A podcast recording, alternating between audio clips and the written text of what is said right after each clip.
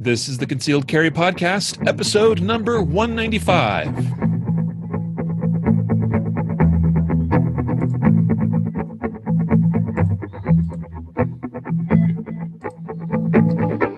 And welcome to the Concealed Carry Podcast, part of the concealedcarry.com network.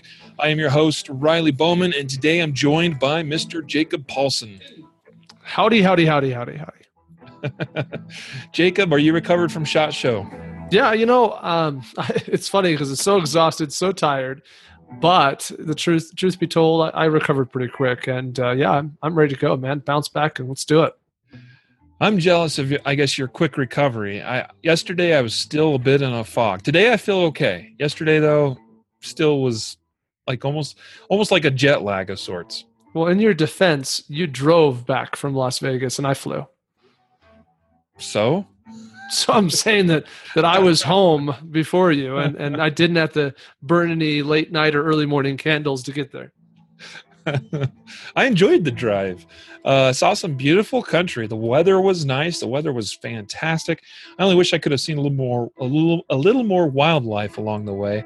Uh, I had the camera ready. You know, I, I mean, on the, on that particular drive, I've seen bighorn sheep, I've seen elk, I've seen deer, I've seen all sorts of wildlife, and I didn't see a single thing. So that was a little bit of a letdown. but- Life's tough, man. oh well. So, hey, real quick, today's episode is brought to you by Guardian Nation. Yes, the nation.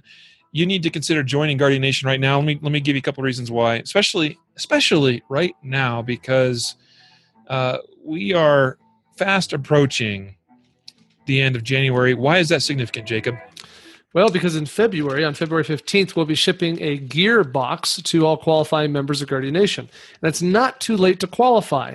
Uh, if if you join Guardian Nation today or tomorrow, essentially before February 1st, right, midnight on January 31st, and you join uh, and you pay at the quarterly or annual basis, so you you either prepay three months or 12 months in advance, then you qualify to get the box. And I will tease you with one thing that's coming in the box. And for those of you that are already members, you can be excited about this.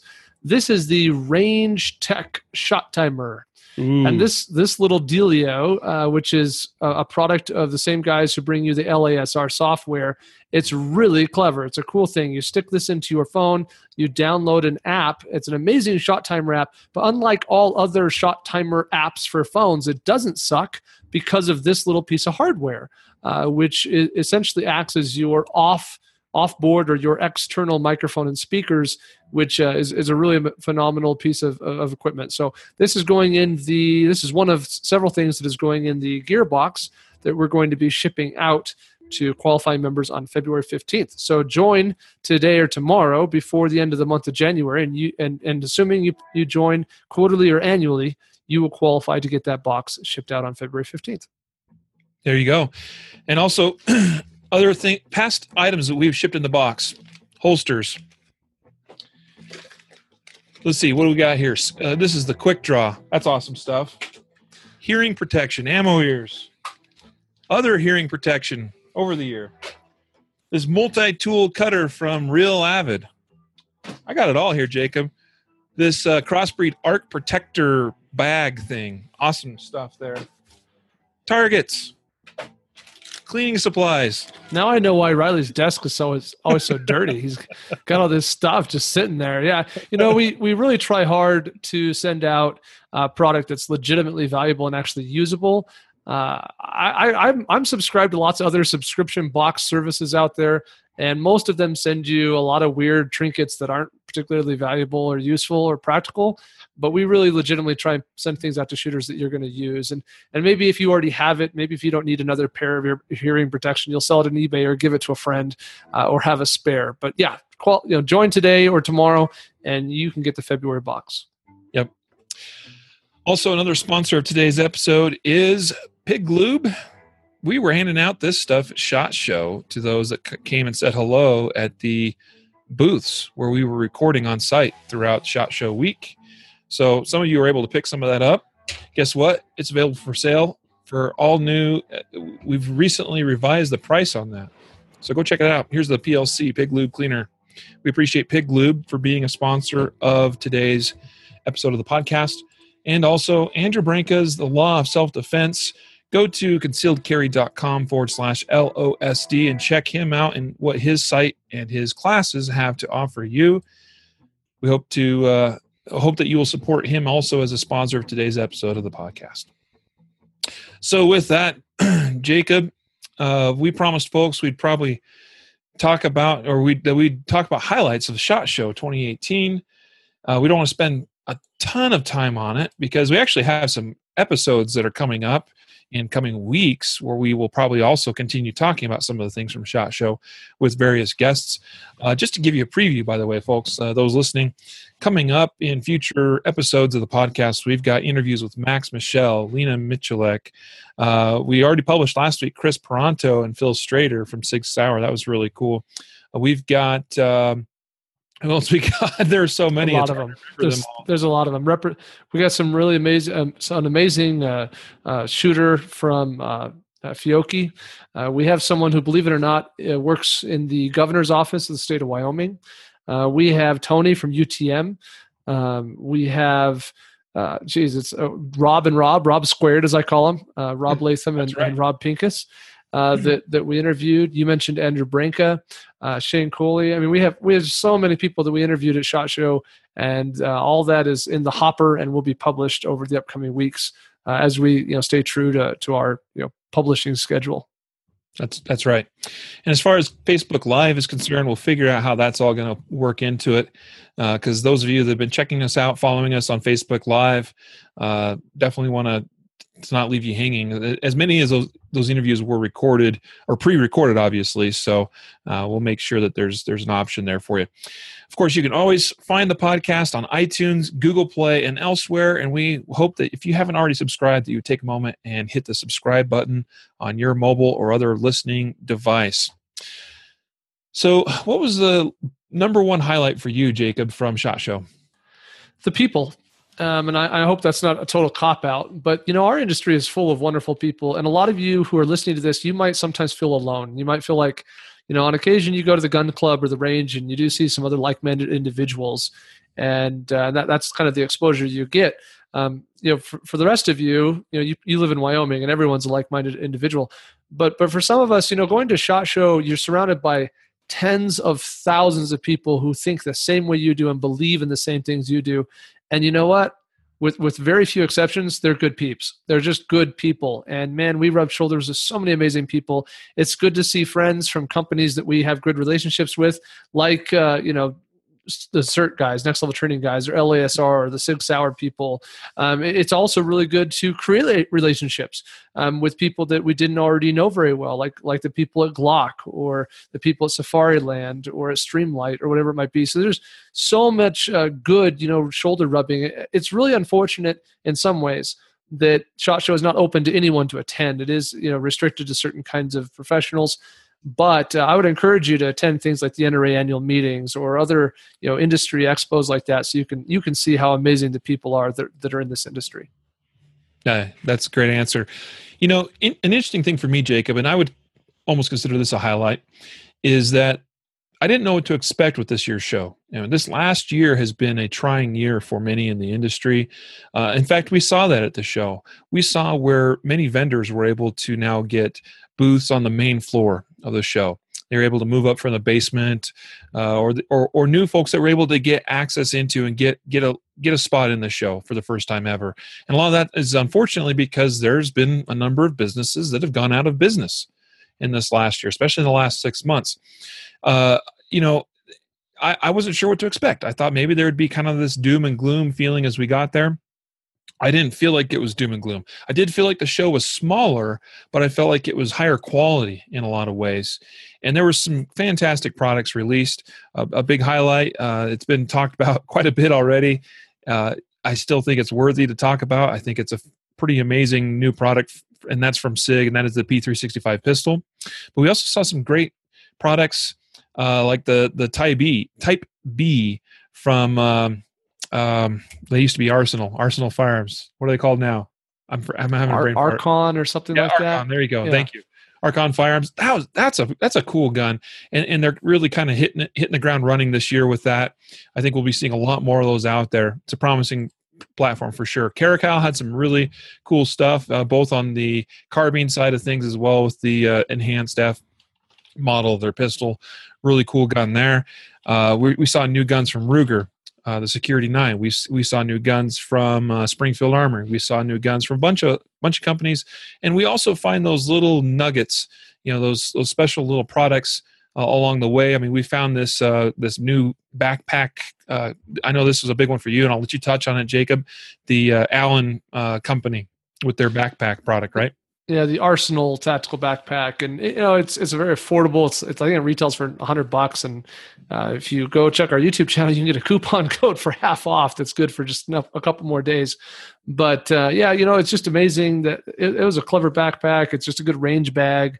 Uh, too many people are just grabbing an old school backpack and throwing stuff in it to go to the range. And this is a, a bag that's meant for that purpose and uh, does a good job carrying the guns and ammo. There's a lot of little products like that, though. To your to your point, that you just kind of run into, you're like, oh, that's that's interesting. Um, there's a company out there making a new, a couple new training pistols that were out there uh, at the Shot Show. One called the Sim 17, and it's a, a little overpriced, or at least I should say a little bit hard for the average consumer to, to afford but it actually has a racking slide. So similar to like a SIRT pistol or something, but with a racking slide. Um, so you know, there's a lot of a lot of cool little you know things like that out there. Yeah, yeah. That it's really cool to see innovation in, in the industry. Uh, that Sim 17, yes, it's kind of an expensive product, but it's a really cool product. Um, Coolfire, I think, was there. I don't know if that was their first time. I think it may have been. Mm, I think so. The Coolfire trainer uh, really cool product as well. Uh, Mike Seeklander's been pushing that one a bunch. He's a he's a big fan. I'm a big fan too. I just haven't been able to to get a hold of one for myself yet. Um, you know, so there's a lot of great training products. Uh, we see increased competition in in that in that realm with more training pistols coming to the market but also on the software side of things as well we see really cool things coming from our buddies at uh, uh, LASR laser app. Now they've they've rebranded into what is it? Shooters Tech Shooter Shooter Tech something. Yep, because they're they're planning on doing a lot more with the training software and hardware.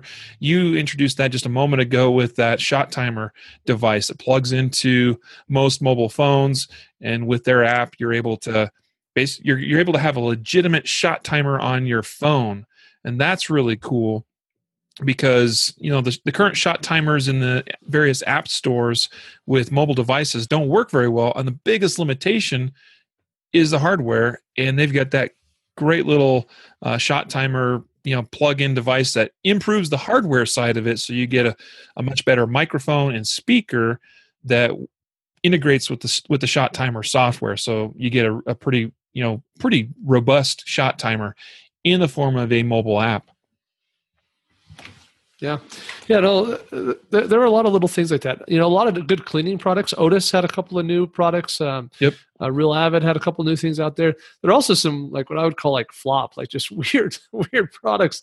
Um, you know, I, I, I, I know that we should I should hold out judgment until I've tried it myself, but I still am very dubious about the Alien Gear, you know, fan built into it holster.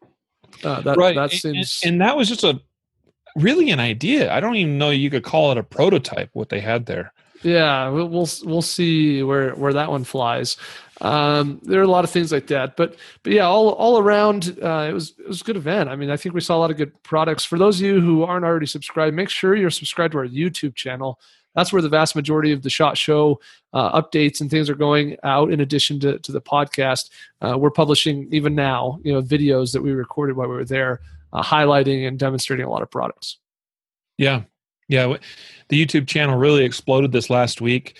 Uh, so go check it out. Lots of great content there for sure. Concealedcarry.com on YouTube. If you actually write out concealed carry dot as in dot com, that'll get you to our YouTube channel on YouTube uh, go subscribe. Check out the, the great content there. We just released another uh, video today on the u.s army's m17 pistol. That's the sig sauer p320 uh, m17 edition. And sig is coming out with a m17 civilian model as well. That'll be coming to the market they they think second quarter. Um, so if you're into that kind of thing you know it's a it's a good looking gun. The, the color of it's amazing. I like the full length slide on that more compact or that shortened dust cover. I just think it looks better than the full length dust cover and rail that is typical on the full size uh, P320s. Um, you can get the manual safety version or the non manual safety version, whichever floats your boat. And I'll tell you what, on those SIG 320 manual safety models, that's a that's a pretty decent little manual safety. I like the way it operates. It you know functions just like a 1911 uh, safety. It's frame mounted as opposed to you know slide mounted. That was a big problem with the Beretta M9. Uh, you didn't run the risk of knocking your safety on as you're racking the slide or whatever you know. And it, it just it fits right under the thumb. It's very operable. Another big highlight was speaking of, of frame mounted safeties, uh, the uh, Springfield Armory 911. Uh, cool little gun. I I know some people are saying, hey, it's just a Sig P238 or a Colt Mustang 380 copy. Uh, I actually kind of like it more than the other options that are out there from other manufacturers. Some of that is, I think, very specific to their choice of of stippling and grips. Uh, it it's just a solid, it, but it's a solid little shooter, and it shoots well. The safety, it's a ambidextrous safety works it works great for a single action gun. A g10 trigger as opposed to aluminum or steel. I thought, thought that was interesting.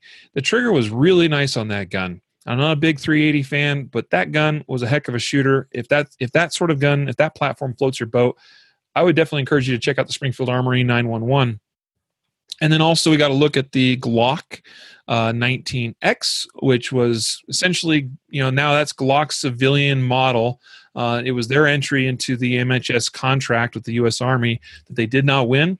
Uh, the 19X, got my hands on it, shot it. Hey, you know, it's a great shooter. But, you know, at the end of the day, I got done shooting it. I'm like, you know, a Glock is a Glock is a Glock. For, for many people out there, I think it's going to be a fine gun. It's, uh, you know, I full length grip, short slide, whatever. I know they're shooting. They're they're already selling a bunch of a bunch of them though. So, um, looks like it'll be a popular seller for them. It's a good gun. And yeah. we got the Gen, Gen 5 G uh, G26 and the Gen 5 G34 and the MOS configuration. Also great guns. I mean, basically what we have are Glocks with flared magwells, except for in the case of the Glock 26. Improved triggers, improved barrels. They shoot good. I have no problem. You know, I mean, they're they're, they're good guns. Check them out. Yeah. Uh, Char- Charlie asks, what was the new thing from Mantis X that they teased before the show? So Mantis X rolled out an update, and you should already have it in your app uh, when you next time you open up your Mantis X app. But two two kind of major things. One is uh, the idea of groups. So you can kind of create a training group. So we could go in there if we wanted. We could create a Guardian Nation group if we wanted, and uh, people could be invited or join that group, and you kind of can share uh, training data and drills and, and things like that within a group. And then also courses. Um, courses can be created. You know, and a course can consist of you know various uh, you know, set of, of drills in a specific order, and those can be shared you know, publicly or, or within a group as well. So those are some of the updates from Mantis X. And I'll add one other important update from Mantis X is that um, I beat Riley on the leaderboard. I never actually made it down there to to get on the leaderboard to begin well, that, with. That's that's how I beat you. Is I went I went down to their booth without Riley, and um, they do a daily leaderboard, and so I went uh, both on Thursday and Friday, and I got onto the top 10 both those days. And neither of those days, Riley was even on the leaderboard. so, so I figure that counts as, as me having finally beat Riley on the Mantis X leaderboard. I will let you pretend that I went and tried and, and like they have an imaginary cutoff line at 75% and I didn't make it to 75%. I'll let you. I, I, you know, I did talk to the Mantis X guys. I just didn't actually get to do the shooting test. So I was kind of bummed about that because I always enjoy a little bit of a competition. Yeah. I think and I would have done well, but for oh, those of you who who have a Mantis X, just in case you're curious, the average shooter who walks up to their booth, picks up the gun, and does a 10 shot average is going to score in the 70s. In order to get on their you know top 10 um, leaderboard on an average day at their booth, you probably got to shoot above 93 percent. Uh, so that kind of gives you some ideas next time you guys go out with your with your Mantis X, you can shoot for those numbers. Yeah, yeah. So, speaking of the show, right? Speaking of like not being able to accomplish everything that we wanted to accomplish, we recorded 14 different interviews throughout the week, throughout Shot Show. That's just for the Concealed Carry podcast. And we announced in an episode last week that we have this new Not Your Average Gun Girls podcast, which is re- which is launching this week, uh, Thursday. The very first episodes of that podcast will go live, and you, you'll want to check it out. Especially you ladies out there, you will want to see or listen to the Not Your Average Gun Girls podcast, uh, talking about you know women's issues with shooting, uh, fashion, clothing choices, holsters, guns, whatever and they kick it off with a bang with a fantastic interview with Hannah Bilodeau from uh, Sig Sauer uh, Academy, um, and many many others that, that come after that. So you're going to check that out. But in total, uh, I I either recorded for myself for the Concealed Carry podcast 14 interviews, or well plus excuse me, so plus eight more episodes that I pr- produced as a producer with the Not Your Average Gun Girls podcast. So 22 episodes we did last week as part of the Shot Show. Uh, I was a busy dude. I was running around recording interviews like crazy. We we are thankful to Glock, uh, Springfield Armory, XS Sights, Sig Sauer, and Safariland, and HK actually for all inviting us into their booths and letting us take some of their time. And in some cases, they they gave us the main focal point of their booth to come in and record interviews. It was fantastic. A lot of great content coming. So look forward to it, everyone. Yeah, that that was amazing. And uh, just in case there's any confusion about the upcoming podcast, so the podcast we're launching uh, as a company on Thursday will be a separate feed. So yep. you will not get access to it unless you subscribe to it independently. And obviously, we'll share more of those details as it comes yeah, you'll want to search. It'll, it'll, be on iTunes. It'll be on Google Play. It'll be everywhere that the Concealed Carry podcast is. And it'll be part of our concealedcarry.com family or network of, of content and podcasts. But you'll need to go search Not Your Average Gun Girls on iTunes or whatever. Uh, get subscribed. So, also, uh, yeah, and I just see Jacob posted uh, that and this is for for those that are only able to listen you'll want to go check out the video we did with the allen company's arsenal tactical backpack which allows you to transport a bunch of different handguns and all of your range gear. It's basically a range bag it's really well designed and you just throw in your back and they still have a half off promotion going on. If you go to the youtube video watch that arsenal uh, backpack video and there is a special offer how to get one of those for half off definitely worth it, worth your while. Go check it out.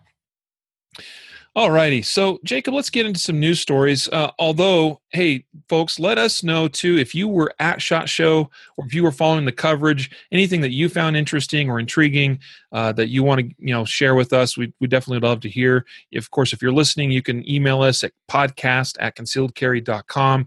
And those on Facebook, you know, do your thing. We'd love to hear from you.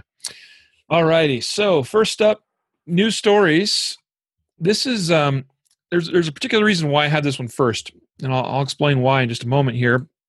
But this story, Jacob, uh, you, you might think it's like a justified story. I don't know what to classify it as exactly in that in that regard. But the story goes, and this just happened a few days ago here in Denver, uh, where you and I basically we, we live in suburbs of Denver. Uh, there's there's two men there that were shot dead, and a third person, a woman, was critically injured uh, after a shooting that took place in southeast Denver. And the story goes, as reported on Fox 31, uh, KDVR.com, uh, that there was an altercation, an argument that that occurred. Okay, so this happened just outside of the uh, of a community center in south southeast Denver, the Eritrean Community Center. Uh, I'm not sure what if I'm saying that right, but basically, folks, uh, uh, witnesses said they, they saw an argument taking place. Uh, what started as an argument, it says, eventually spilled from the event center. So it sounds like it started inside and spilled its way outside into the parking lot. And at one point, uh, a man got out of a car wearing a hoodie. It says, and he zeroed in on a group of people and opened fire. Two people dead, like I said, two men, and a woman critically injured. I highlight the story, Jacob, because later we're going to talk about another story that has a has a commonality, and that is that this started out as an argument. And in this case, it ended up very tragically. We don't know who is the good guy, who's the bad guy, or if there even is a good or bad guy. Well, I guess there's a bad guy, obviously, but you, you see my point, though. It started out as an argument, and it now has ended up with shots being fired and people are dead. Yeah, you know, I don't, it's this is a tough one because I'd like to believe that we all have the right to be out and about wherever we want, right? We we should all be safe all the time in the society. We should be able to go to a nightclub if we want, or go to a, the bar and watch the game, or be shopping at three in the morning, you know, if that's your heart's desire. Uh, but at the end of the day, unfortunately, that's not the case. And so, for me, the biggest thing I, I think of when I read these kinds of stories is man, I, that's just not a place I'm going to go. I'm not going to go spend time in, in a place like that. I'm not going to come out of a, a nightclub at, at, you know, early hours of the morning. That's just not my MO. Um, but I think the main takeaway, you know, above and beyond that is despite your lifestyle, what you may do or where you might go, you be prepared. And I think that's, as you said, the contrasting news story we're about to share, or we will share here in a moment, uh, is, is kind of tells that story. Yeah. Yeah. So you know, why we are having arguments that are turning into shootings, I don't know. I caution you in this regard. Stay tuned. We've got a story coming up where it's a similar story. It ends, a, I would say, a little bit differently. In that case, it appears to be more of a justified type shooting.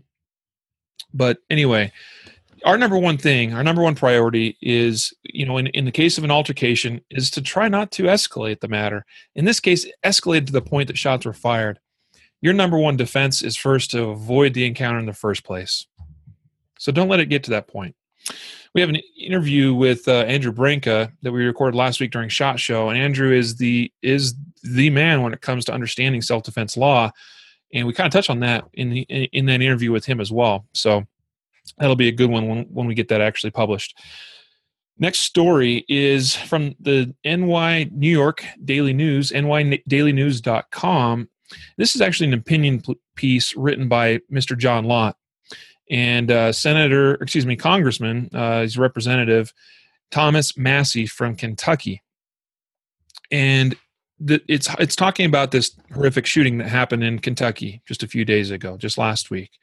Uh, there's a school shooting that happened at a uh, at the Marshall County High School, uh, and you know two two students were shot and killed. 14 others were wounded in that. And the suspect he's been he was arrested. Uh, he will be facing charges was a 15 year old student there at the school there's still not a lot known as far as the exact motivations behind this although there are there are sources that have said you know he may have been bullied um, that he was maybe not the most popular kid in the school. It seemed like he was he was liked by some students, but but maybe was getting bullied by some others, and that may have you know had a part to play into this. Uh, but you know we don't we don't know the full story, and we'll probably find this out as we get into uh, more coverage on there, there. There's obviously going to be a trial or something that, that is going to take place on this. So, I mean, what is your assessment of this Kentucky shooting, Jacob? Uh, man, you know this is hard, right? Because you know you you got idiots out there who are you know something like this happens to say, hey, we got to strengthen our gun laws, you know, and and what are they out there you know talking about? They're talking about background checks and they're talking about you know getting rid of assault rifles, and you know neither of which would have stopped this this attack at all, right? I mean, when a, when a kid who's not even eligible to own a gun and, and you know can't, can't have a background check run uh, start shooting people then having more background checks wouldn't, wouldn't have solved squat right? And he didn't he didn't use a firearm uh, that is is being you know touted as too dangerous for citizens to own. So you know if, if all the wonderful you know popular gun control laws the world have been passed this this still would have happened just the same way. So that that's one thing to consider. Now on the flip side I, I am sympathetic with the argument that well if we just got rid of more guns right? If we if we had universal background checks and we we we you know we did all these things to kind of you know keep the, the scary guns away from from people and we passed laws that they have to be locked up you know so that so the kids like this can then maybe maybe we could stop some of these things. You know that that's not completely crazy but the problem is at what cost? You know there there I, I totally believe that there are laws we could pass that would stop some violent gun related crime and some tragedies. I, I totally believe that. The problem is all the other things that those gun laws would do. Uh, that may or may not make it worth it. You know, when you when you make it harder for citizens to defend themselves from criminals, then you know you might stop this or that tragedy, but then you also create a bunch more tragedies, and and that's that's not okay. And so we we got to have a better you know idea of what what we're sacrificing when when these laws are proposed because we can't deny the fact that to some degree, some of these arguments do make sense. Though in, in, this particular case, background checks and assault weapon bans and magazine capacity limitations would have done squat diddly uh, to stop or to, to, to you know, limit this this attack. So that's that's my my first thought on this. Um, my second thought, and, and you know, this kind of article kind of speaks to this idea, is well, who's who's going to be there for our kids? You know, who's going to be yeah. in the school to stop these kinds of tragedies? You and I both have kids in elementary school. Uh, yeah, yeah. Your oldest is not yet in the middle school, right? He's still in elementary school. Uh, he's yeah, fifth grade. Yeah, yeah. So, so both you and my kids are all uh, either in an elementary school setting, or you you still have one and a half at home. So, what that what that you know, thinking about our kids, it's like, well, who's there to help them? What do they do? They lock doors. I know you know that someone's got to ring a doorbell and wave in order to get into the school that's that's their system. Um, that, that's their whole their whole whopping plan. Well, that, that's not going to help squad if one of the kids in the middle school sticks a gun in their backpack and walks in you know like they do every other day and then starts shooting. That that doesn't help anything. We we as a society i don't know if we can afford economically to stick cops in schools at least enough cops to actually stop these kinds of incidents. We're talking about a significant economic impact. Uh, and so we start talking about the good old well let's arm the faculty and and and the teachers and stuff and, and or allow the school to be able to hire a you know, private security uh, guard or something like that. And that that's where these conversations inevitably lead to. Yeah. You know boy it's such a touchy su- subject, right? I mean, you you bring up our own kids. They're in schools. They're incredibly vulnerable in those schools. There's not security officers in those schools. There's not anyone that's actively doing anything to protect them other than keeping the perimeter of that building secure. And with the hope that someone doesn't somehow force their way in, barge their way in, uh, shoot their way in. Uh, it's not that hard to gain access. You know, no offense. Uh, it's it's completely at the whim. Uh, we're, we're at the mercy of somebody, you know, not choosing our particular school on a particular day. Uh, the way things currently are, you know, federal law currently prohibits you to be able to go into these schools with a gun. Uh, unless in certain states you might have provisions where, and this is true in Colorado, but we don't see a lot of it yet. And it's certainly a difficult thing to achieve for most school districts where in in in Colorado you can actually have you know security personnel uh, they can they can actually be teachers that are trained and and uh, uh, authorized by the school district to provide security and they can carry guns but we don't see a lot of that yet. Uh, what we do see happening here in Kentucky is that Congressman Thomas Massie is pr- proposing legislation that is called the state the Safe Students Act and would repeal parts of the federal criminal code that prohibit the possession of a firearm in a school zone. This would make it easier for adults with concealed handgun permits to defend themselves and students. Just a couple of days ago, there was a father who's a police officer who was off duty in California someplace where he heard of a lockdown going on at his child's school because of something going on in the neighborhood. He got his gun and he went to the school because he wanted to make sure that his children that attend that school and all the other children there were protected. He ended up getting arrested because he was on school property with his gun and he was an off duty cop. That may not have happened, by the way, in in in all jurisdictions, uh, but this was in California, so he is facing criminal charges even though he felt like he was trying to do what he needed to do to protect his kids because he didn't know what the heck was going on uh, as the as other police were chasing a wanted man in that in that neighborhood near the school. The fact is, it's interesting to me that you know we we are sometimes demon demonizing good people, lawful law-abiding citizens, uh, perhaps even cops in that instance, uh, that are not able to properly defend themselves and their children on school properties like states like Utah, where you can carry concealed inside even K through 12 schools in the state of Utah. And how many school shootings have we seen there, Jacob? Yeah, none. Yeah, Utah is always the example we point at because it's the only one.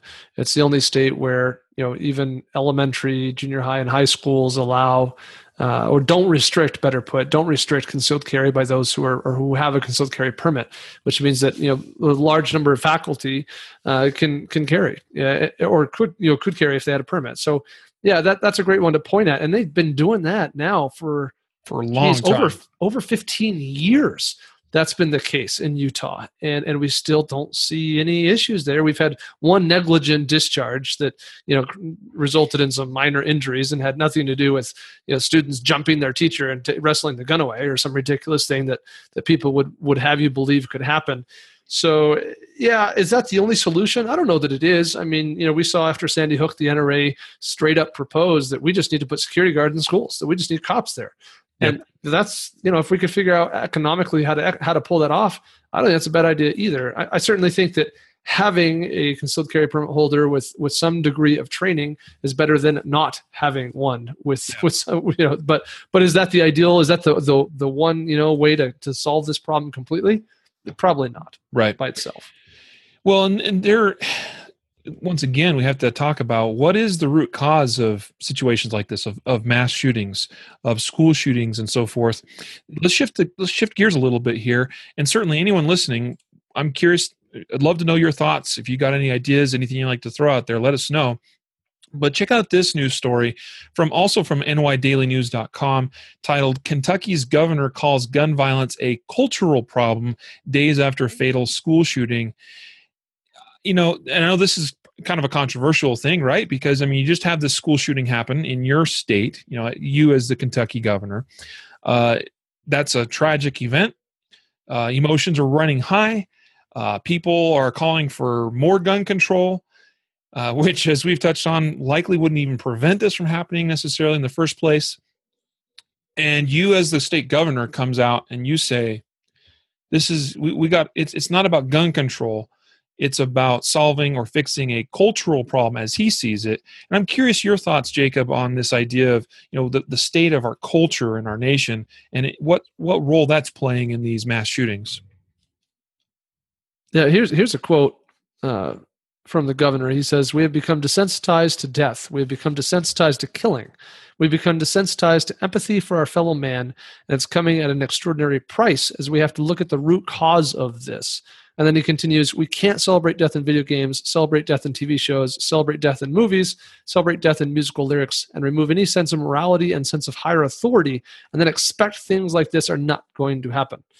So he he in some things he's very specific, and I don't know that I would jump on some of the bandwagons as to the specifics. I don't think it's really that that that uh, you know important to the conversation. But generally speaking, I think he's dead on. I think we have to say what is wrong with our society uh, when when you have a kid walk into school and shoot some other 15 year olds that that seems mind blowing right? That seems right. like a significant significant issue that goes way above and beyond the availability of a firearm. Uh, now does the availability of a firearm make it so that worse things happen than otherwise might have happened? That's debatable. And so we could have conversations uh, uh about that. And I, I, I welcome those conversations. But um, what i think is more important here and, and i think it's very appropriate for the governor to ha- to say this is that we got bigger issues when kids want to do these things when they're capable of carrying out these kinds of crimes. And uh, when when people ask me that question when people say you know hey what do we do about all these mass shootings? This is always my answer. Me and me and Kentucky Kentucky Governor Matt Bevin we're on the same page.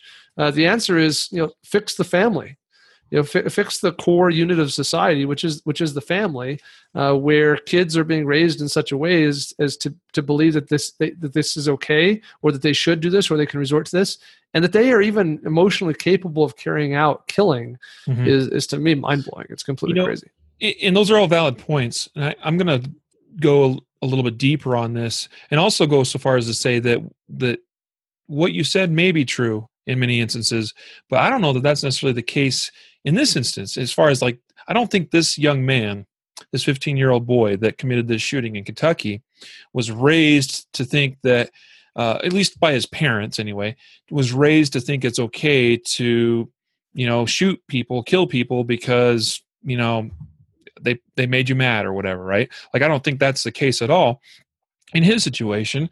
Um, but what I have to wonder, Jacob, is are we setting up our children to fail sometimes in not teaching them, not taking an active role to teach them how to deal with interpersonal problems in a healthy way?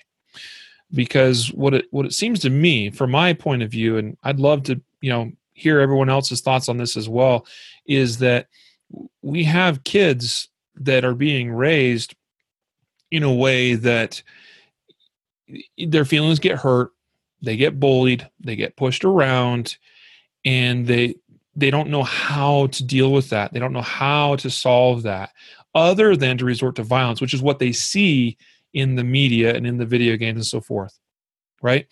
And so they they snap and they lash out with violence as opposed to i mean by the way growing up i was not the most popular kid in school you know?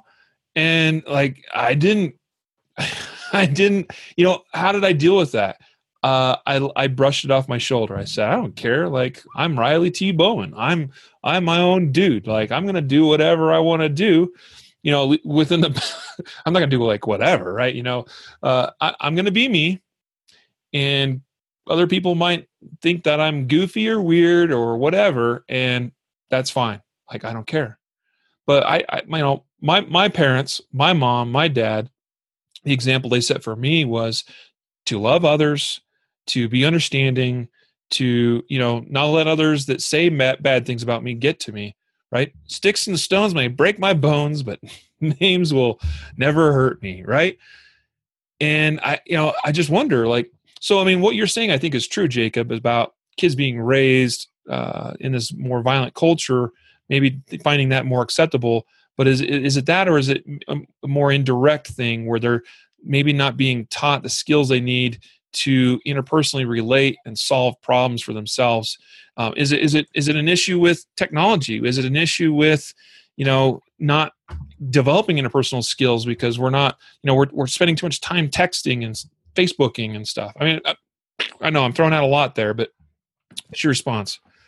Yeah, I mean, my answer is yes to all that, right? I, I, I think the point is that the focus needs to be on the humans and not on the tools. I think that's that's the takeaway here, and and the central you know unit of society is the family. It's the core. It's the root. That's where we have to address these issues.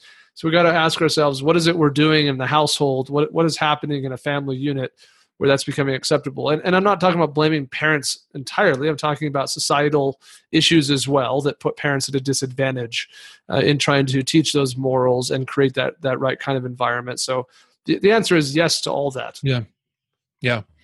Be involved in your kids' life. Spend time with them. Teach them the right way. A really good uh, comment here from Zenith Defense watching on Facebook. He says, uh, In an effort to protect feelings, people have lost the ability to cope with the inherent challenges of life. Uh, ditto. Um, and Brandon says physical discipline hardly exists in today's parenting, so there's a disconnect for the children when you explain pain. Uh, and certainly, I mean, I don't want to go, off on a tangent here as far as uh, different parenting philosophies and and uh, physical discipline or whatever you know. But but but the I just wonder, you know, in the, in this day and age where we see I see it amongst my children's peers with the helicopter parenting, you know, and parents being like almost going too far and being so involved. I, I guess what did I just say? I said be involved in your children's lives, right? Spend time with them. And if you go too far and you spend, it's not about, I don't know that you can spend too much time with your kids. It's about how you spend that time. And if you are, as the parent, are being the one that's constantly solving your children's problems, then they're not learning how to grow up and do that for themselves. And then when, when life doesn't go their way, they don't know what to do. Yeah, I, I don't. I don't know that I can add anything more that would be productive. Yep. Well, anyway, send us your thoughts. Once again, you can email podcast at concealedcarry.com. We'd definitely love to hear from you and respond to you if you have anything additional or valuable to add to the conversation.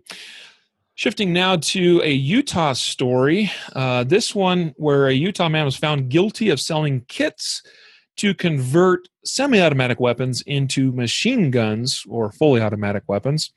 Uh, this story uh, out of Salt Lake City and I'd seen this story kind of, you know, there's been a few updates over the last year or two. I mean, this, uh, he was uh, arrested and charged back in 2016. His name is Scott Ray Bishop. Uh, and from 2013 to 2016, he manufactured and sold over 1,400 of these kits made from aluminum that basically, when placed, you know, inside the trigger group uh, portion of the AR-15 platform rifles, converted them from semi-automatic to fully automatic. His argument was once the kit is sold, whose responsibility is it to make sure it stays within the confines of the law? Implying that it would be the user and that he had no personal uh, liability, nor had he broken the law in manufacturing these kits. This, this guy had a lot of arguments he had to make as each one of his arguments fell apart in, in, in court. Um, what was clear from from you know the evidence presented is that he had a rough idea that what he was doing was illegal uh, at very least, or he he acknowledged that the way he interpreted the law was not the way that everybody else interpreted the law um, at at you know at best case scenario. And so, you know, what he did was illegal, and that that became very clear and evident. Um, if any of you out there are, you know, kitchen table gunsmiths, I mean, this is this is a shout out. This is a warning. A couple times a year, we see people arrested for modifying firearms, uh, you know, to to a point that makes them illegal, that makes them an NFA controlled firearm, or selling products that do that. So be cautious on the receiving end if you're thinking about buying something like that, and also be cautious on the gun tooling end if you're you know the one doing the modifications or, or selling a product that does that. All that is wrong, bad, and illegal. That's right. Uh, you know, so there's actually a, a comment here from uh, Brandon. Actually, two comments. He says most states you can buy and have them in your, in your possession without a crime being committed until it's installed. A response to that would be, and this was a, a key argument in this case, uh, and, and by the way, Mr. Bishop, he responded to a similar argument saying, you know, I read the Gun Control Act quite a bit different than other people, but it's not. What's important is not how you read the law, but how the court reads and interprets the law. And in this case, uh, yeah, it didn't it didn't go so well for him. Uh, I was trying to find there was a there was a there was a really good quote here or, or uh, from this article that explains it pretty clearly. Um, I'll find it up here. Another que- or another comment from Brandon. Amazon is selling full auto kits for a while. Yeah, and we reported on that on the podcast. Uh, of course, that got you know that was put to an end.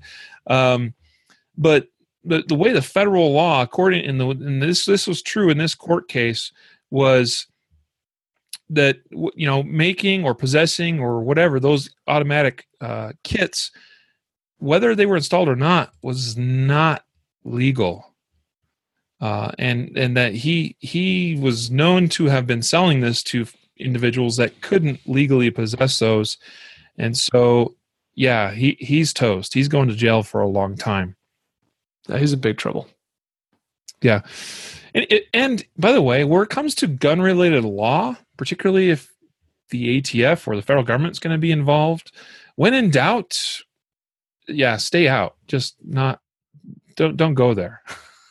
it's not worth it. It is not worth it. All righty. Let's get to this story. This one's really fascinating to me, Jacob. This is from gunwatch.blogspot.com. I think we've we featured them on the podcast a time or two. May I? Yeah. Yeah, this one can be confusing. Uh, at least it was for me when I first read it. So I'm, I'm going to approach this from a slightly different angle and give you some context and then we'll give you some detail. Totally. The FBI keeps track of justifiable homicides, meaning that the FBI want you know keeps track of a number of times in a given year or period of time in which someone is killed and that is deemed legal that's justified right? So you know it, it, the, a lot of the dgu type stories justified stories that we share would qualify as justified homicides bad guy attacks good guy good guy fires back, bad guy dies, that's a justifiable homicide. And so we, you know, having a number, a statistic related to that is kind of handy. And as it says here, in 2016, the FBI uh, counted 331 justified homicides for private persons. So that gives you an idea, you know, of kind of the number that, that they're measuring. So in 2016, that's how many they counted. Now, this this article is making the argument that these numbers are grossly underreported that there's actually a significantly higher number of justified homicides than are being reported because of felony the felony murder rule. And let me let me explain how that works. So the felony murder rule essentially says that if two bad guys go to commit a crime and one of them dies the other bad guy can be charged with the murder of his cohort okay so you know jack and jill go to rob somebody good guy shoots Jill, we're going to charge Jack with the murder of Jill. Even though he didn't shoot Jill, some good good person did in their defense. Jack can be can be charged with first degree murder because he is an accomplice in the crime via which Jill died. Okay, now when this happens, when Jack and Jill go and rob somebody and someone shoots Jill and Jack is charged, that does not get counted in the FBI statistics of justified homicides, even though it was one, right? A good right. guy defended themselves and shot Jill. Jill is dead. Normally that would be counted as a justified homicide, but because we charge Jack with first degree murder due to the felony murder rule, this this death this killing of jill is going to be counted as a murder and not a justified homicide even though it was one so because the the way the fbi does the calculations they can't put this in two different buckets so they put it in the bucket of of a homicide of a murder uh, of, a, right. of a murder and not a justified homicide does does right. that make sense so it's not getting double counted it's not getting counted as a justifiable homicide and as a homicide, you know, meaning that the accomplice in that crime was charged with the murder. And, and that's a really important thing. So, so here's here is a statistic. It says that uh, in 2016, for private persons, there were 331 justified homicides recorded by the FBI UCR. That's the Uniform Crime Reports database. Okay, so 331 justified homicides recorded by the FBI in in in uh, 2016 the FBI UCR estimated the number of murders total total number to be 17 and this not this would not include the justified ones right? That 331 number would be 17,250 for the same year. Now what this is basically saying is they estimate about 20% or that only 20% of justified homicides are being counted because the rest of them may be being counted as charges, you know, where the accomplice of the crime is being the one that's charged, and thus it's counted in the in the general homicide statistic, but not in the justified homicide statistic. So that the justified homicide statistic could actually be five times greater than what we currently think it is. And in fact, uh, here's an interesting one. The real number of justified homicides is close to 10% of all yeah. homicides. Yeah. So that would mean that in, in that year 2016 of the 17,250 murders, that close to 1,700 of them might have been justified instead of the 331 number we're currently operating on. That is significant. When we make the argument that you know we can't have gun control laws because they disarm the common citizen and remove their ability to defend themselves it makes a big difference if we're talking about the frequency at which that happens an armed citizen defending themselves uh, and, and someone dying in, in you know because of that whether that's 1% or 10% of all homicides. That's a significantly massively different statistic. It is. Now why is this important? It's important because each week, we, you know, listeners, on this podcast, we share these stories, these justified stories, these justified homicides where guns make a difference in someone's life. Guns save lives. And that number is significant because that tells us that there's potentially five times this 331 number so, like 16 or 1700 people, and maybe more each year, whose lives are potentially saved because they were able to defend themselves, typically with a gun. Well, and even even that is a way low number, right? Because this this is right. we're only measuring in the case where people actually die.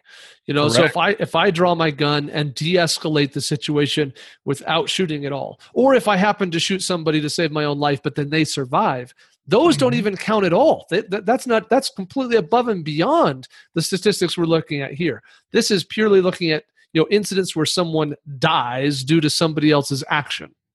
That's right. Yep. So this is a, a significant finding, and uh, just I mean, really, really cool. You heard it here on the Concealed Carry podcast, and we thank gunwatch.blogspot.com for this article. It's a fantastic article. Go check it out. As always, our news articles are in the show notes of each week's episode. Shifting gears now to another blog, gunfreezone.net. Uh, it's a relatively short article, but it comes with some really key points. I'm going to, you know, go go through a couple of these individually here. First off, the title of the article is "When You Outlaw X," and by that I think they're implying when you outlaw this or that or this other thing, it doesn't necessarily mean that it stops those things from being used, particularly in crimes.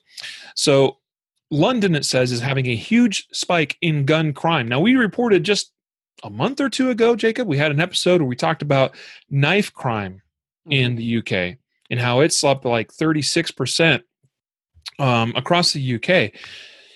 This says that gun crime in London has increased 42%. Now, by the way, each of these statements, it comes with linked articles to UK publications with the data. Okay. 42% increase in gun crime in the UK.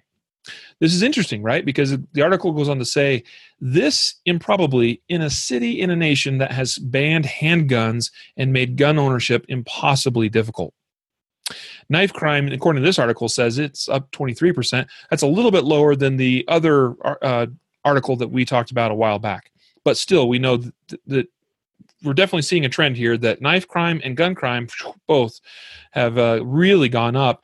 And this is just in the last year or two or three. I mean, very recent history here, we're seeing this huge spike all of a sudden.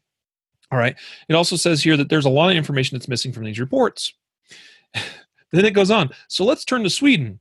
Police in Sweden are turning up AK 47s at crime scenes, and gangs are roaming the streets with them. There have been so many hand grenade attacks in Sweden, there is a Wikipedia page that lists them. And police are having to have a hand grenade amnesty for people to turn them in. what the heck is going on here, Jacob? Yeah, I call that a problem. You know when there's so many hand grenades on the street that you you have to have a program whereas people can turn them in without legal prosecution you have a problem and you know it's interesting because the article kind of goes on to make the argument that you know there's plenty of people who you know are able to you know get guns in other countries in Europe and Asia, and they bring them into these other countries.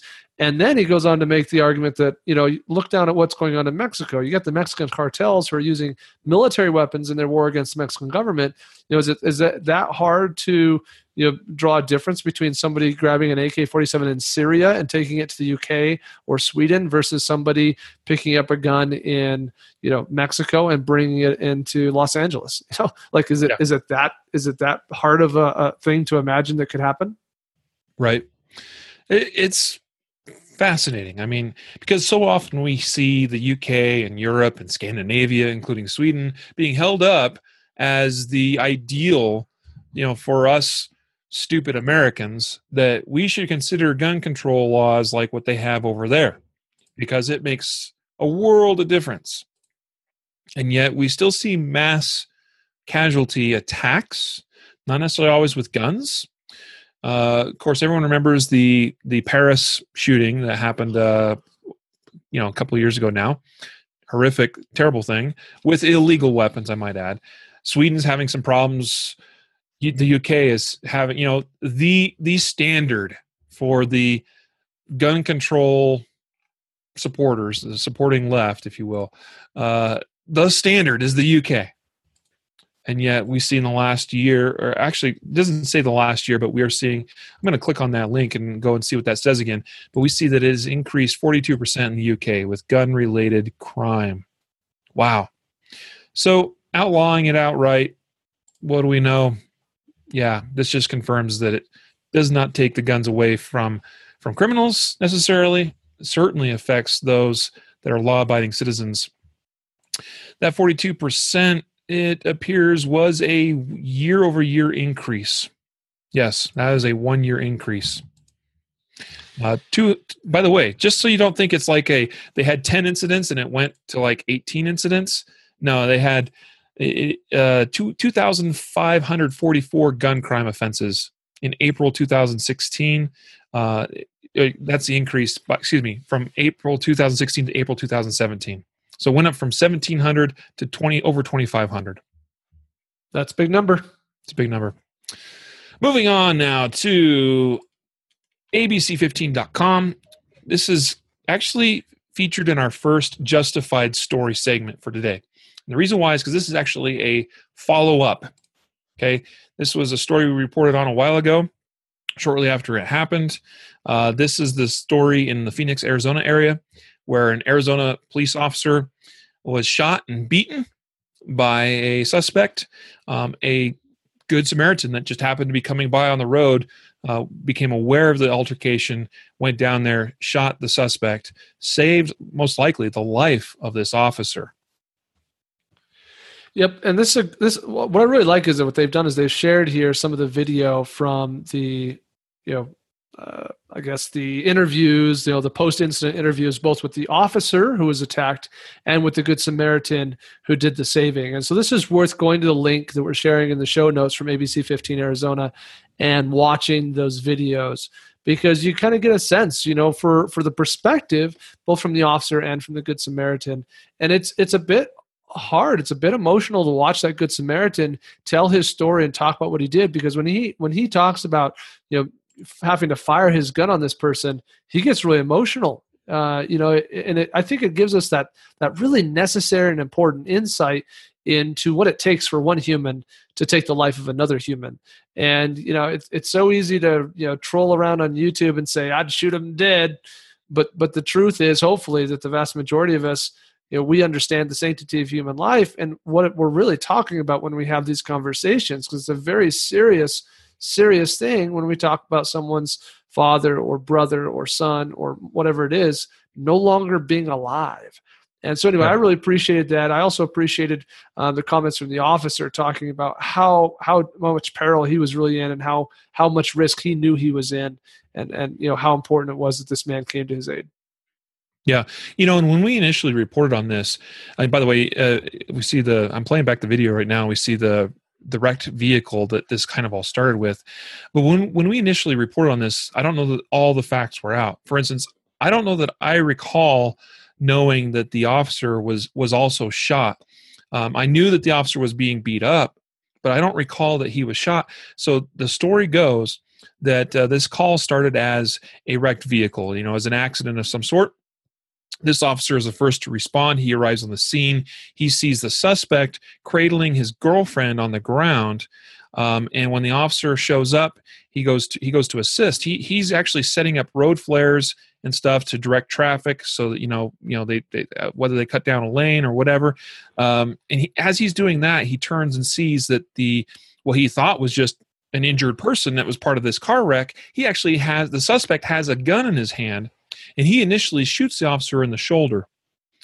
And then the the suspect is somehow able to to you know maybe he's already up close at that point but he's able to gain control of the officer. He begins beating him in the head with the firearm. Uh, frankly i'm amazed that he the, the, suspect didn't just go ahead and shoot him um, at that you know shoot him again or whatever at that point. But it's at that point now that you have the good samaritan uh, who who is coming by and sees what's going on and you know, and he he steps right in. In fact, if I remember correctly, the, the Good Samaritan, he was actually traveling from California to Arizona.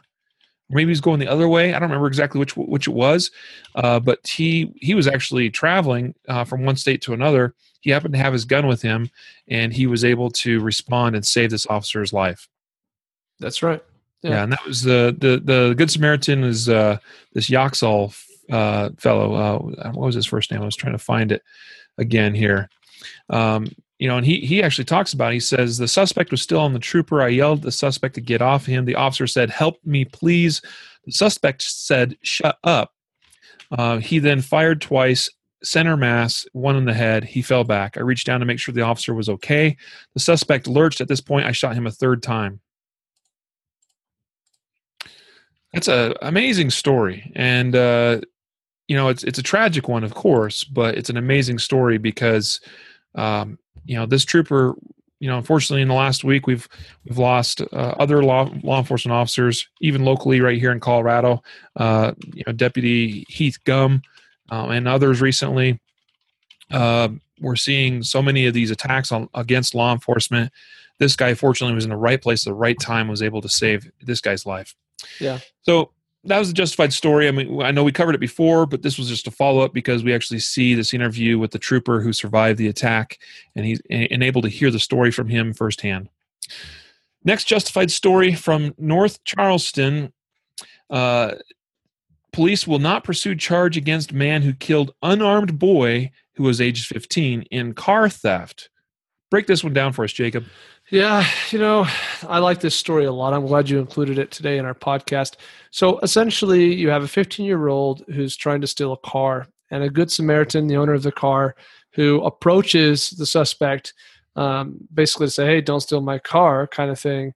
And in the in the process of that confrontation, the good Samaritan determines that his life is is being threatened, or at least he perceives right that that the the criminal may have a gun or may you know something like that, and and so the good Samaritan fires, and and guns down and kills the 15 year old boy. Now you know, in, in hindsight, it turns out that the, the boy was not armed. It doesn't appear that you know he there was a credible threat. But you know, in the moment, the the perception of the gun owner was that that there was a threat.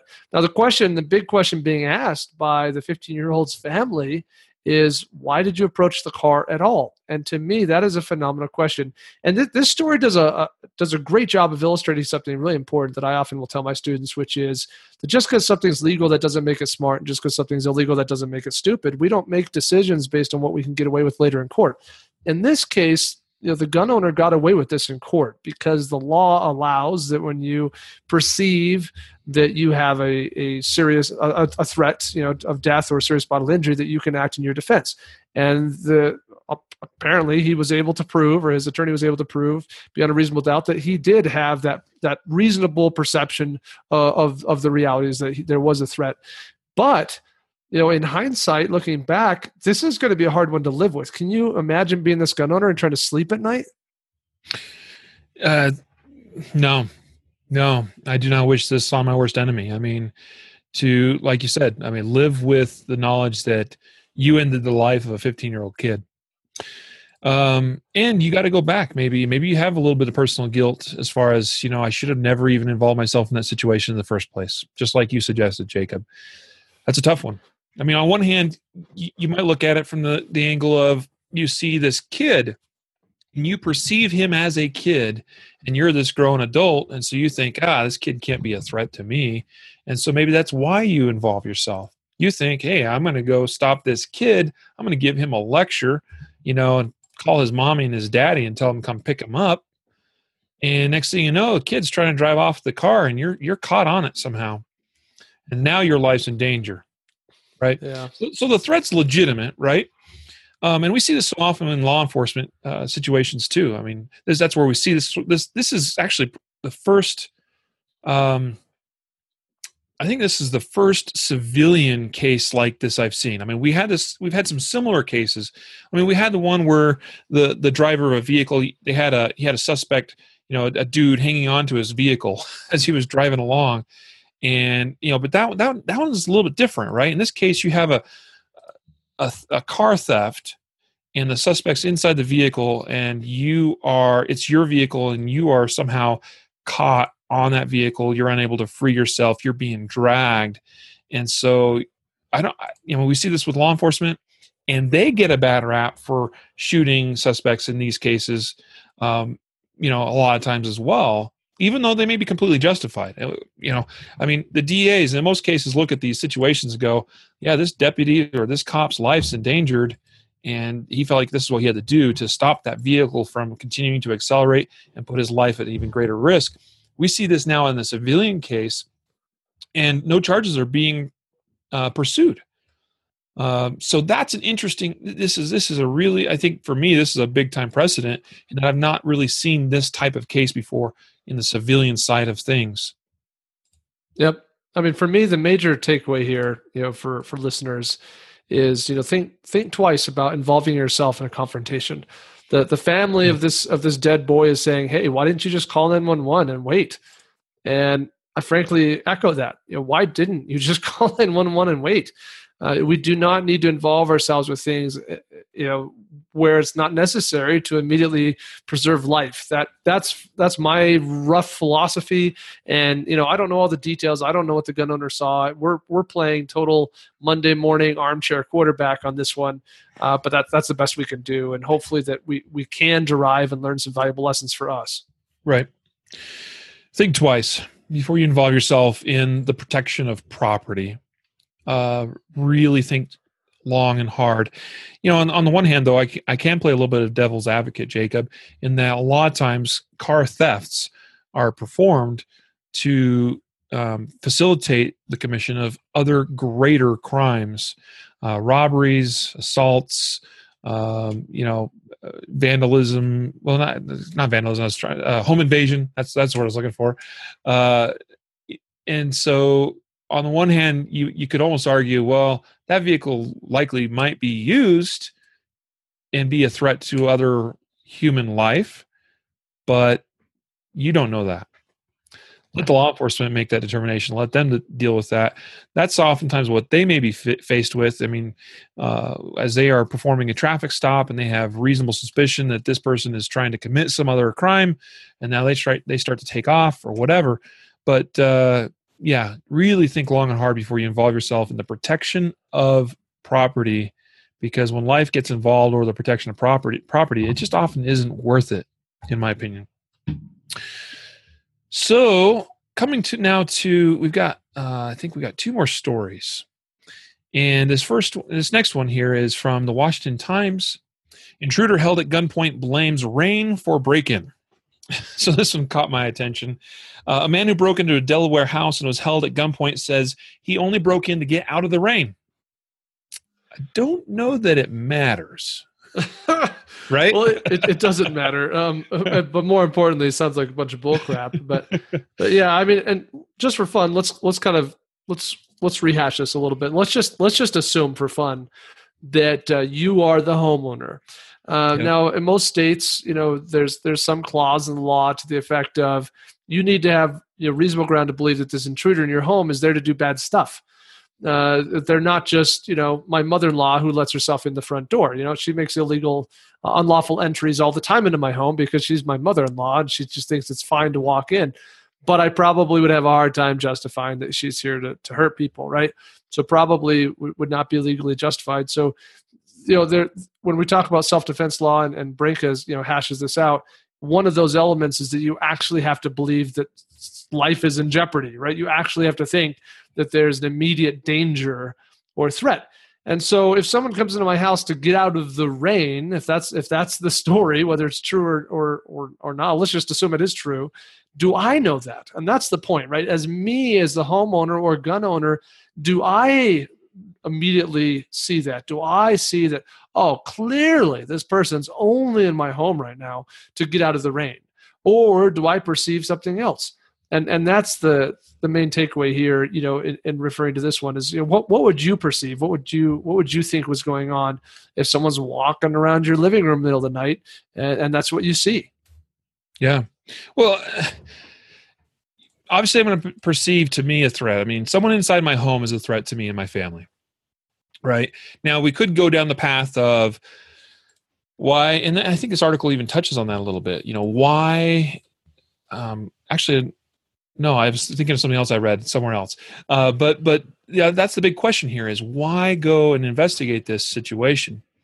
Because uh, it's it sounds like this woman wakes up because she heard something, and then she goes out and she notices someone is moving around in her living room. Right.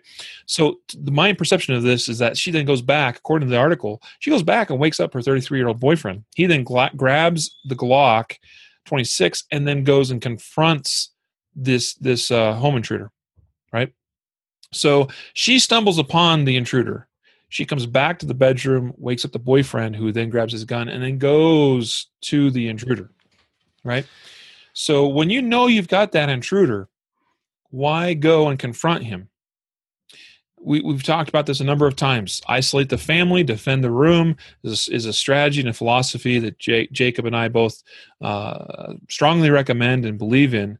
Uh, Jacob, especially so. I mean, you, you you actually coined that term: isolate the family, defend the room. and so you know the dude is there. Uh, you can yell all manner of commands and and scream at him and do you know whatever to try to get him out of the home from a safer location and distance. Meanwhile, taking up position where maybe you've got some ideal cover. Uh, you create uh, some sort of fatal funnel, at least for that intruder. If he starts to come towards you, and you've got that point of defense, well, now you got a whole, you know, now now the picture changes. But that's probably a better play here rather than going to and confronting that th- that potential threat. That that you know, as you, as you go to confront him, he maybe has now taken up a point of defense, and he may now use something against you and you and you don't know right exactly. another another takeaway here is the idea of having a having a plan and working the plan yep. so in this case girlfriend wakes up uh, she's you know hey look there's someone in the house goes wakes up the boyfriend hey do something you know maybe maybe that was the plan. Maybe the plan was check on noises then then wake me up. Um, you know but that's probably not the best plan. The, the, the point is do you have a plan? You know in this house we don't have a plan for every single little contingency because we can't plan for everything. But we do have some core fundament, fundamental response plans that that the kids know and you know more more of those plans my wife and i are, are just you know together on the same page with. We know what we're going to do. We have a very specific response plan. Now we have kids, so our response plan is perhaps a little bit more complex than it might need to be if it was just the two of us. But yeah, I think this just reiterates the need to, to have a plan. In this case, time some miraculous way was on was on their side, but it could have been a lot worse. Yeah, agreed. Have a plan and stick to that plan. Final story licensed handgun owner killed man in self defense, Austin police say. This on KXAN.com, a, a, local NBC affiliate in the Austin, Texas area. And uh, it says here a licensed to carry handgun owner shot and killed a man who fired at him in an apartment parking lot in North Austin on Saturday. Police identified the man who died as Darwin Jimenez, age 21. He died around 5:20 p.m. at the scene of the shooting. Um, d- d- despite it says uh, EMS's efforts to res- resuscitate him, the Austin Police Department homicide investigators say it appears. Now this links us. We've come full circle now, Jacob. It appears a verbal altercation that turned into a shootout began when a man pulled into the Arbors of Austin Apartments parking lot. Jimenez and other men were allegedly sitting inside a car and began yelling at the driver, who ignored them as he pulled into a parking space. Probably best that he initially ignored him. Police say it appears that the argument was over the drive through in the parking lot. Jimenez and others drove up as the man got out of his car, and Jimenez and someone else got out. Jimenez started shooting at the man who pulled out his handgun from his car and fired back. He and Jimenez did not know each other. Uh, so, you know, this once I mean, so full circle, right? I, the first story was talking about some sort of verbal altercation that got escalated to the point that a man fired shots, two two other men uh, killed, and a woman injured. In this case, it really seems as though it was started by Jimenez and escalated by Jimenez as he. And this is the important thing as we analyze this shooting, right? They begin yelling at the man. What about? We don't know exactly. They then approach him, they drive up closer to him. Jimenez gets out of the vehicle and further continues to confront the man, and Jimenez fires the first shots. Um, unfortunately, it cost him his life. And I would say, fortunately for this man that returned fire, that he appears to have escaped that unscathed and he made accurate return fire and, and saved his life frankly saved his life in this case. Yes indeed. You know this is an interesting one. We're, we're getting ready to launch our uh, vehicle firearm tactics course which will be an online video course available on our website. And so i'm kind of extra sensitive to news stories where we see someone who you know is in a car and has to defend themselves or they have to defend themselves against somebody else who's in a car. And you know we don't know the details are kind of fuzzy on what you know, the actual original altercation the verbal altercation that turned into the shootout uh, what's clear is that this escalated uh, instead of de-escalating and in the end our, our good guy as we are currently interpreting it he starts taking fire from within the car comes out unscathed, and then returns fire from within his car and hits his targets, or at least one of the targets, is able to, to stop the confrontation. So, uh, I, I, I, this is something we talk a ton about in our course, but I'll just say right now. Uh, you who are listening to this podcast right now, have you ever taken your real gun or a training gun, sat in your car, and ran some drills? I just highly suspect that the vast majority of us have failed to really create any muscle memory or really put in any consideration related to how to defend yourself in that situation. So it's a bit of a tangent, but I think it's really important that you have done this, that you've thought through these situations and said, well, if I'm sitting right here in the driver's seat and I have a threat there, how am I going to address that? How about if my threat is over yep. there? How am I going to address that? Um, and, and actually thinking through that and, and just real slow style with, with an unloaded gun or taking your training pistol and going through some of those, those exercises is going to be humongous to your survival should you ever find yourself in a nasty situation like this one. Yeah. Those really great points there, Jacob. And, and just so that we are clear, he asked, Have you ever practices? Have you run through some drills for yourself in your vehicle? I would just add have you ever done that and done so appropriately and safely? Uh, so but you know i think an important thing for me where relates to de- defending yourself in or around your vehicle uh, is, is a couple of things. Number one uh, recognizing the order the, the, the, correct priorities you know in their correct order. We've touched on a number of times and you'll see this reiterated in this vehicle fighting course or whatever. Uh, what uh, have we come up with the official name jacob for it? I think we're going to go with vehicle firearm tactics vft okay there you go. And the vehicle firearm tactics course okay is number one trying to evade that situation okay? Now this one's an interesting one. Let, us let's look at this this situation that we just talked about in north austin texas um, as far as the way that progressed for this guy okay? You have this this poor this poor guy that apparently he's done something to upset the the occupants of this other vehicle right? He pulls into a parking space. They begin yelling cursing whatever at him which it seems apparent according to the article that he ignored them right uh, he just was like, ah, whatever, you know. He parked his vehicle. He's going someplace, or he's coming. It was apartment, so I guess I was assuming he's coming home or whatever. Uh, he's just gonna, you know, do his thing, ignore them. Those crazy dudes over there in that vehicle, right? But they escalate it. They actually bring their car over closer to his. I would imagine by pulling up close to him, they may be blocking him in. So at this point, his option to evade, to use the vehicle to get away, that's gone, right? Number two, then you got to consider is might you consider using that vehicle as a potential weapon, right? Um, I don't know if that was an option here in this case. Okay. And maybe that by this point, this guy's already thinking, I'm getting out of my vehicle, I'm ignoring these dudes, and now he's exposed. All right. So now the, the situation continues to escalate. And the third priority is well, if you can't evade, if you can't use the, the, the vehicle as a weapon, then you might have to consider getting out of the vehicle, uh, you, you basically got to make the, the decision. Am I going to fight from within the vehicle or am I going to get out of the vehicle? Ideally, it's probably best to try to get out of the vehicle in most situations. I mean, if you're in that driver's seat and this Jimenez guy is shooting through your back window or through your side window, you're pinned in. You got nowhere you can go. You can't evade with the vehicle. Uh, you're stuck. You are an you are a static object that's going to make great practice shooting for for the other guy right?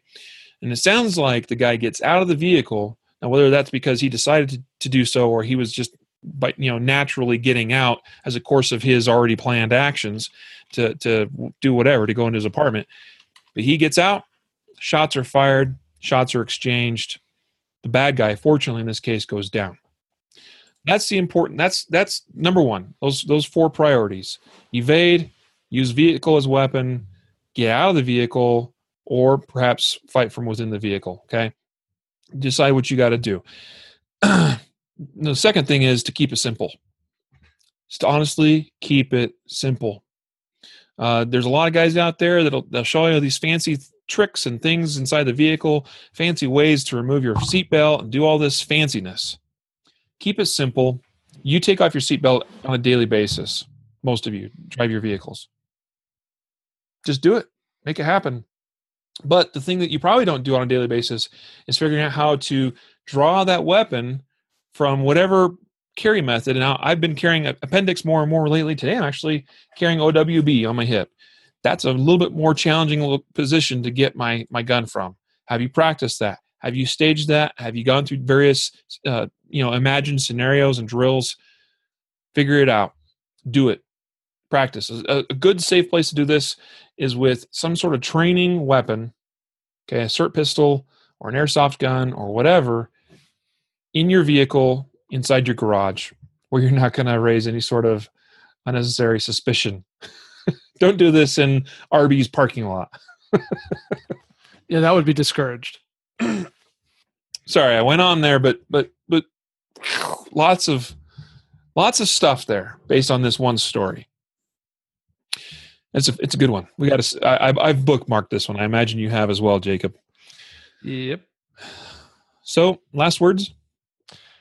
You know, last words would be um, in the we're getting close to episode number 200 um, and so we have decided to do a giveaway we've finalized a short list of products so be on the lookout for that be think, you know be, be ready for that announcement uh, you're going to want to get entered and share the podcast so that you can have an opportunity to win those prizes so we'll be announcing that here very very soon as well yeah Yep, we got some really exciting stuff coming in that regard. Also, just a reminder that, uh, as was mentioned earlier in the episode, that we will be launching the Not Your Average Gun Girls podcast on Thursday this week. Be looking for that.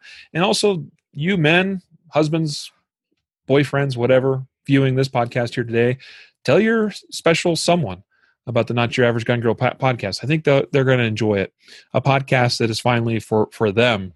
Um, so we look forward to that getting that that sucker launched. It'll be it'll be a good one.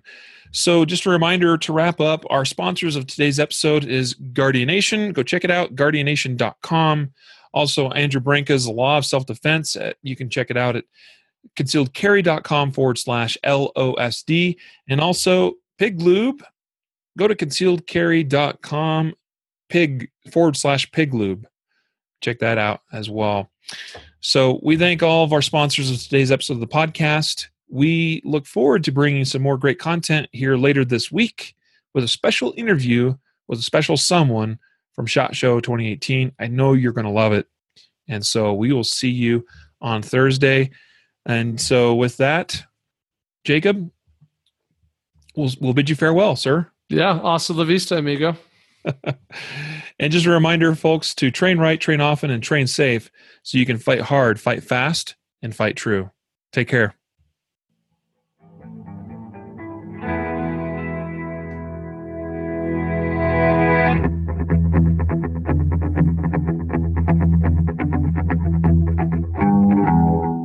Reminder that laws vary from place to place, and we encourage listeners to seek local legal advice to understand applicable laws. The Concealed Carry Podcast, Concealed Carry Inc., ConcealedCarry.com, and their affiliates strive to share insights and stories about firearm related incidents and laws, but things could be different where you live, or laws may have changed by the time you listen to this. We cannot be held liable for your actions based on the information shared in this podcast.